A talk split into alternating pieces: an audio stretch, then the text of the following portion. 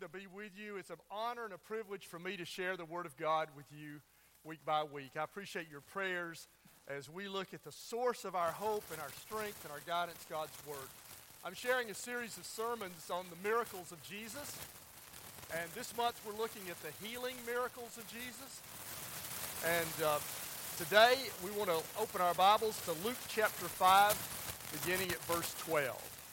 Luke five twelve. While Jesus was in one of the towns, a man came along who was covered with leprosy. So let me stop for a moment and uh, share with you about... Yeah, we're good? Sounds like it's uh, raining or something.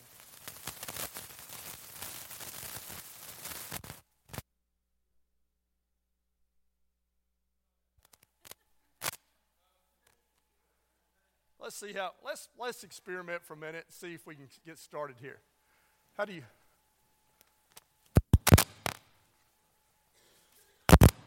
See if that helps.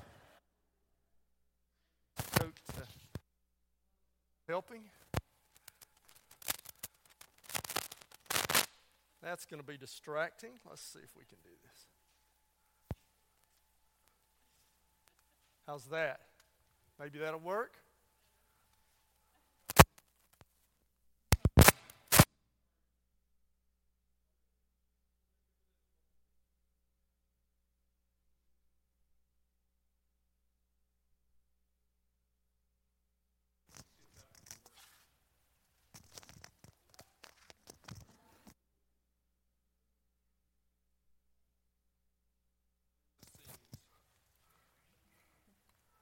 All right, let me try this for a second, see how that goes. Okay. Thank you for bearing with us for a moment. Don't want it to be a distraction from God's Word. How's that? We, you think we're better? All right. Let's, uh, let's go with this and see here just a second. All right. So today, we want to look at a passage in where Jesus heals leprosy. So I want to take a moment, give you a little background, tell you uh, about leprosy. It was a terrible skin disease. It was one of the most feared diseases of the day because um, it was hard to cure and because uh, it ostracized the person who was involved in it. In Leviticus chapter thirteen is a chapter of the Bible that tells the symptoms and the diagnosis of leprosy. Uh, and it tells about all about open sores and color of hair and the wounds and all those things. This is one of the places if you start to read the Bible through, you often get bogged down, okay? At the end of Leviticus thirteen, I want to read you a couple of verses where it shares the results. If you get diagnosed with leprosy, here's what you have to do, reading Leviticus thirteen, forty-five and forty-six. Anyone with such a defiling disease must wear torn clothes, let their hair be unkempt, cover the lower part of their face, and cry out, "Unclean! Unclean!" As long as they have the disease, they remain unclean. They must live alone. They must live outside the camp. So, if you're diagnosed according to Leviticus thirteen and the priest pronounces that you have leprosy, you have to wear your hair unkempt, you have to cover the lower part of your face, you have to tear your clothes. These are visible clues to the people around you that you're unclean, so they'll stay away from you. And then you have to call out to anybody who comes near you, "Don't get near me, I'm unclean, unclean." That'd do a lot for your self-esteem, wouldn't it? And then you can't live in the city or in the camp. You have to live outside the city gates or outside the camp. So you're cut off from your family, no more Christmas dinners, no more interaction with people.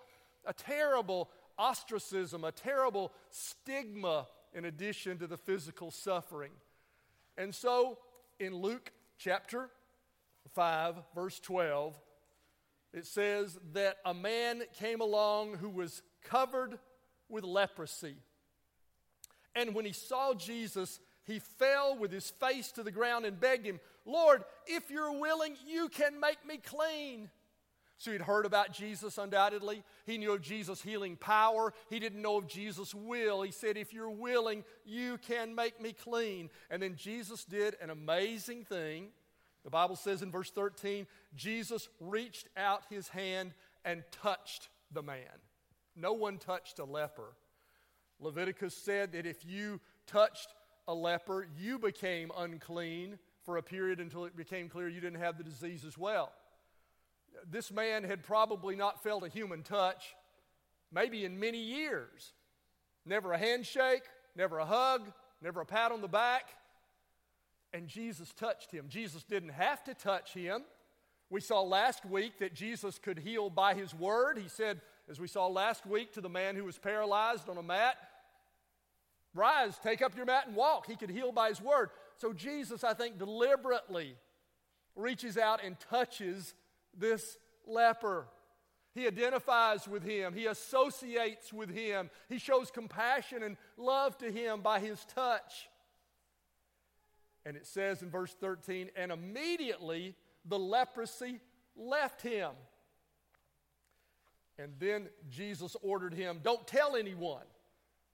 Early in his ministry, Jesus did not want great crowds knowing of his miraculous healing because he was concentrating on, on his message. You remember how when he fed the five thousand, they tried by force to make him king. He does not want that. He wants to show compassion, but it's not yet time to fully reveal himself. Uh, and so he says, don't tell anyone, but go yourself, show yourself to the priest and offer the sacrifices that Moses commanded for your cleansing as a testimony to them. And so in Leviticus fourteen, the chapter after we read a moment ago, it has detailed instructions that if you um, are over leprosy, if you somehow have remission or a cure, then you go to the priest and there are, is a sacrifice to make. Two birds, one is killed and the blood is sprinkled on you and one is let free and you stay there for seven days, an elaborate process. And he says, go and do this, what it says in Leviticus fourteen, as a testimony to them. He does want these religious leaders to know him and to see his power that they might believe. The man, we don't know if the man did the second thing, going to the priest. We know he didn't do the first thing, keeping quiet. One of the other gospels who records this account says that he told everyone. And this verse says, uh, in verse fifteen, the news about him spread all the more so that crowds of people came to hear him and to be healed of their sicknesses. Isn't it ironic? Jesus told this man not to tell. He couldn't help telling because he had met Jesus. He tells us to tell and we don't tell. One way to apply a Bible passage to our lives, especially a narrative, a Bible story, is to find, where do I fit in? Ask yourself the question, where am I in this story? There are two characters here. Can you identify with either of these two characters? First of all, could you identify with this man who has leprosy? Now, you probably don't have leprosy, I know. Leprosy now is a rare disease, at least in the United States, not so rare in tropical countries. Only about one hundred fifty cases of leprosy a year in the United States. ninety-five percent of the people, according to the C D C, are immune to leprosy. Um, but there are about one hundred fifty cases a year in the United States. Interestingly, um, about a third of those come from being in contact with armadillos. Armadillos are the only non-human species that we know of that carries leprosy. So armadillos are increasing in, in uh, expanding their range in the southeastern United States, more in our area than ever before. And uh, so armadillos are a source of leprosy. Uh, thirty or forty of the cases, according to the C D C, a year come from contact with, with armadillos, probably somewhat from eating their flesh. If you're going to eat an armadillo, cook it thoroughly and maybe wear gloves when you clean it. This is content you don't get anywhere else, right? This is information that, that you don't get anywhere else. So you're, you're probably not going to get leprosy. Odds are very, very small. But maybe you felt like this man must have felt. Maybe you felt unclean. Maybe you felt unworthy, unloved. Maybe you felt ostracized, alone or outcast. And the good news for you today is that Jesus reaches out to you. He reaches out to unclean people. He reaches out to those that other people don't want to have contact with. Jesus is showing us by this that he cares for you. No matter how, what your past, no matter what your failures, no matter if you feel I've got a label on me that says unclean because of my past, Jesus cares. Jesus reaches out to you and would make you clean. It may be that some of us ought to identify with this leper. Uh, it may be that some of us who feel like we're in great shape ought to take the posture of this one who fell at his feet with his face to the ground and begged him, "Lord, if you're willing, you can make me clean." I had a friend uh, in seminary, when I was in seminary, and I asked him his story of how he became a Christian, how he came to Christ. And he told me of uh, a time in his life when he felt uh, proud and independent and didn't need God in his life, didn't want God in his life. And he said, I, I came home one day to my apartment and things had not been going well. And my girlfriend was there and I had I was using drugs and she had gotten mad and thrown the drugs out. And I came in to search for them, and the drugs were gone. I got mad at her, asked her what she did with them. She said, I put them in the garbage and threw them in the dumpster. Then I went downstairs outside the apartment building to the big dumpster that was there, and I leaned over into the dumpster and started pulling bags of trash apart, looking for my drugs. And he said, as I pulled that smelly garbage apart and scattered it around, he said, I leaned too far and I flipped over into the dumpster, toppled into the dumpster, and there I was flat on my back covered in garbage and smelly stuff. And he said, I just lay there and looked up at, through the top of that dumpster into the sky, and I said, is this what my life has come to? That I'm searching for drugs in a dumpster and I'm lying here covered in filth. And he said, I got on my knees in that dumpster and I said, God, would you help me? I'm a mess. I need you. I'm saying to you, as you apply this story, you may feel very distant from this leper when maybe you ought to identify with him. Would you just recognize you don't have it all together, that you're not self-sufficient and independent? Would you come to the posture of this one who says, I'm unclean?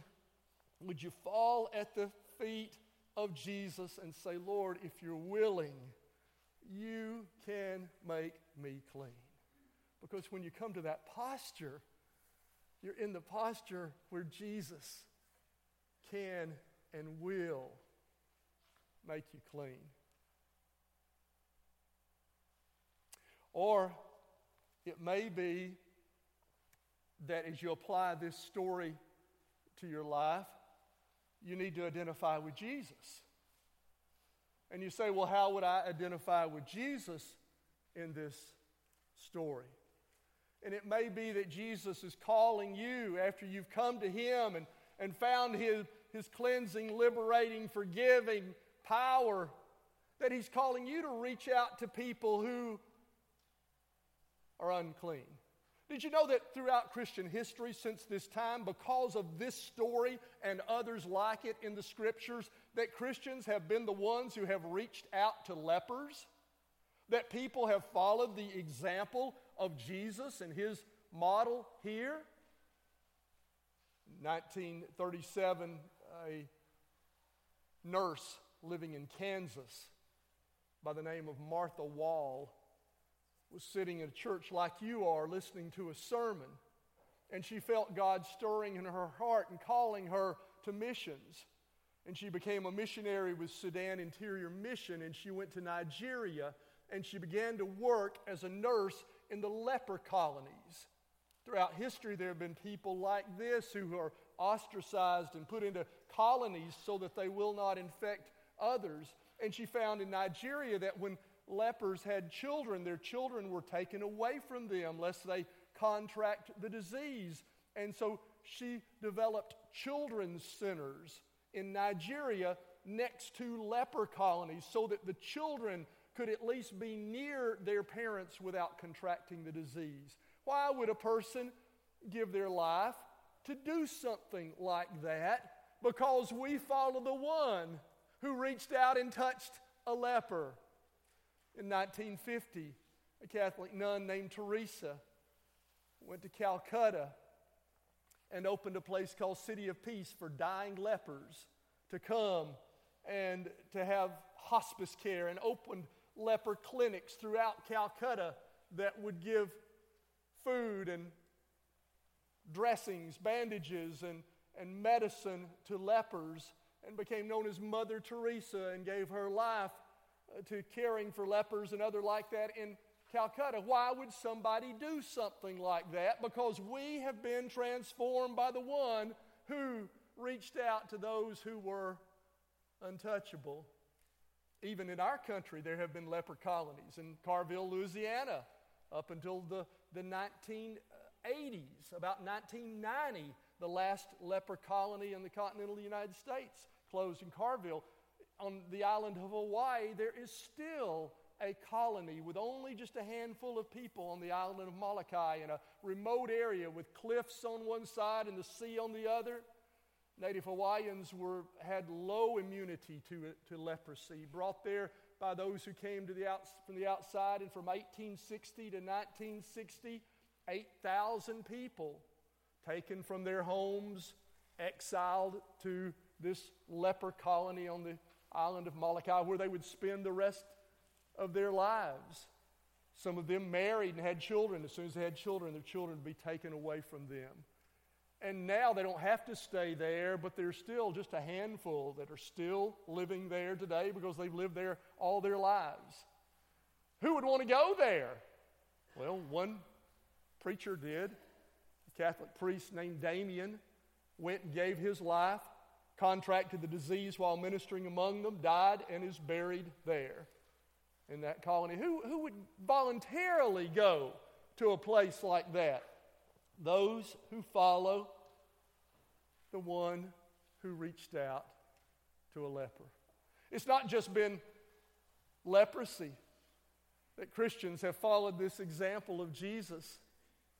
In the summer of eighteen seventy-eight, there was a yellow fever epidemic in the city of Memphis, Tennessee. And at the height of the epidemic, seventy people a day dying from yellow fever in the summer of eighteen seventy-eight in Memphis.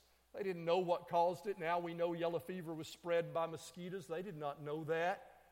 And the people of Memphis fled the city.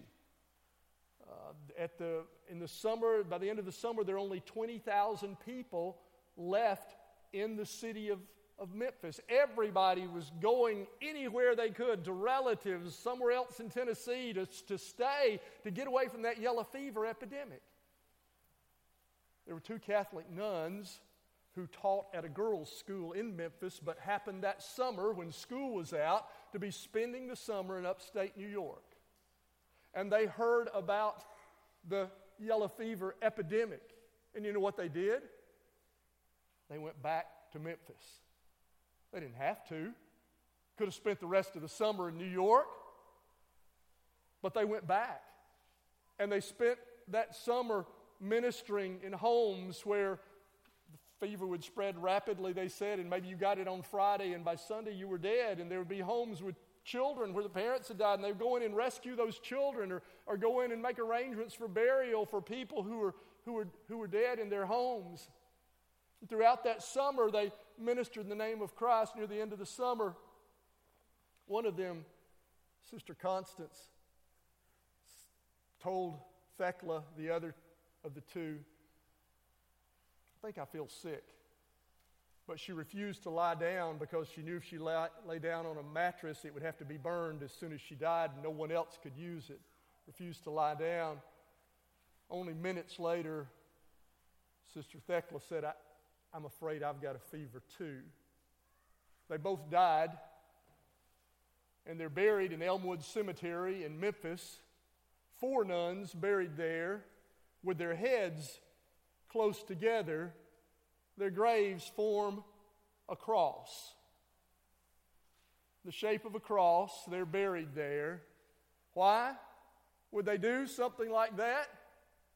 They're following the example of the one who reached out and touched a leper. And that changes people. And so uh, as you think about, perhaps some of you are young people thinking about, what am I going to do with my life? And maybe God would call you, as he called these people, to be involved in missions, or to be involved in a helping ministry, or to give your life helping people in the name of Jesus, who extraordinarily reached out and touched a leper. Christians have been the ones who've ministered to Ebola patients and AIDS victims. And even now with coronavirus in the Wuhan province of, of China, they're telling us that, that pastors are on the streets handing out surgical masks and gospel tracts in the streets of that province. Because Christians have been transformed by the one who reached out and touched a leper. Or maybe on a smaller scale, God speaks to you simply about befriending someone who has in your school been ostracized, or someone that in some other way is bullied or looked down upon. Is there someone that you ought to reach out to? Is there somebody of another race or another lifestyle or another uh, past that's different from yours that in the name of Jesus you ought to befriend? You ought to show the love of Christ. What's God saying to you? I want to give you two invitations. First of all, would you identify with this leper? Would you say, Lord, I'm unclean, and I need you to make me clean? Would you humble yourself, fall before Jesus, and find that wholeness that only he can give? In a moment, we're going to stand and sing an invitation. I'm going to invite you to come and say, I, I want to be a follower of Jesus. I want to ask him to cleanse me, forgive me, heal me. And I'm also give you the opportunity to come and say, I want to be like Jesus. He has saved me, and I want to have the compassion that he had.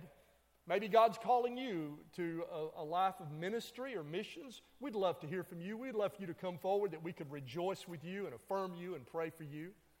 Or maybe in your life where you stand, there's the, the posture of my life does not need to be self-centered. It needs to be like the one who touched this leper. Would you stand together with me as we sing a song of invitation? I invite you to come and become a follower of Jesus. I invite you to come join our church. I invite you to pray. Maybe you want to pray for Jesus to heal you, to help you. There'll be somebody glad to pray with you. I invite you to come and, and follow Jesus as he calls you in his life.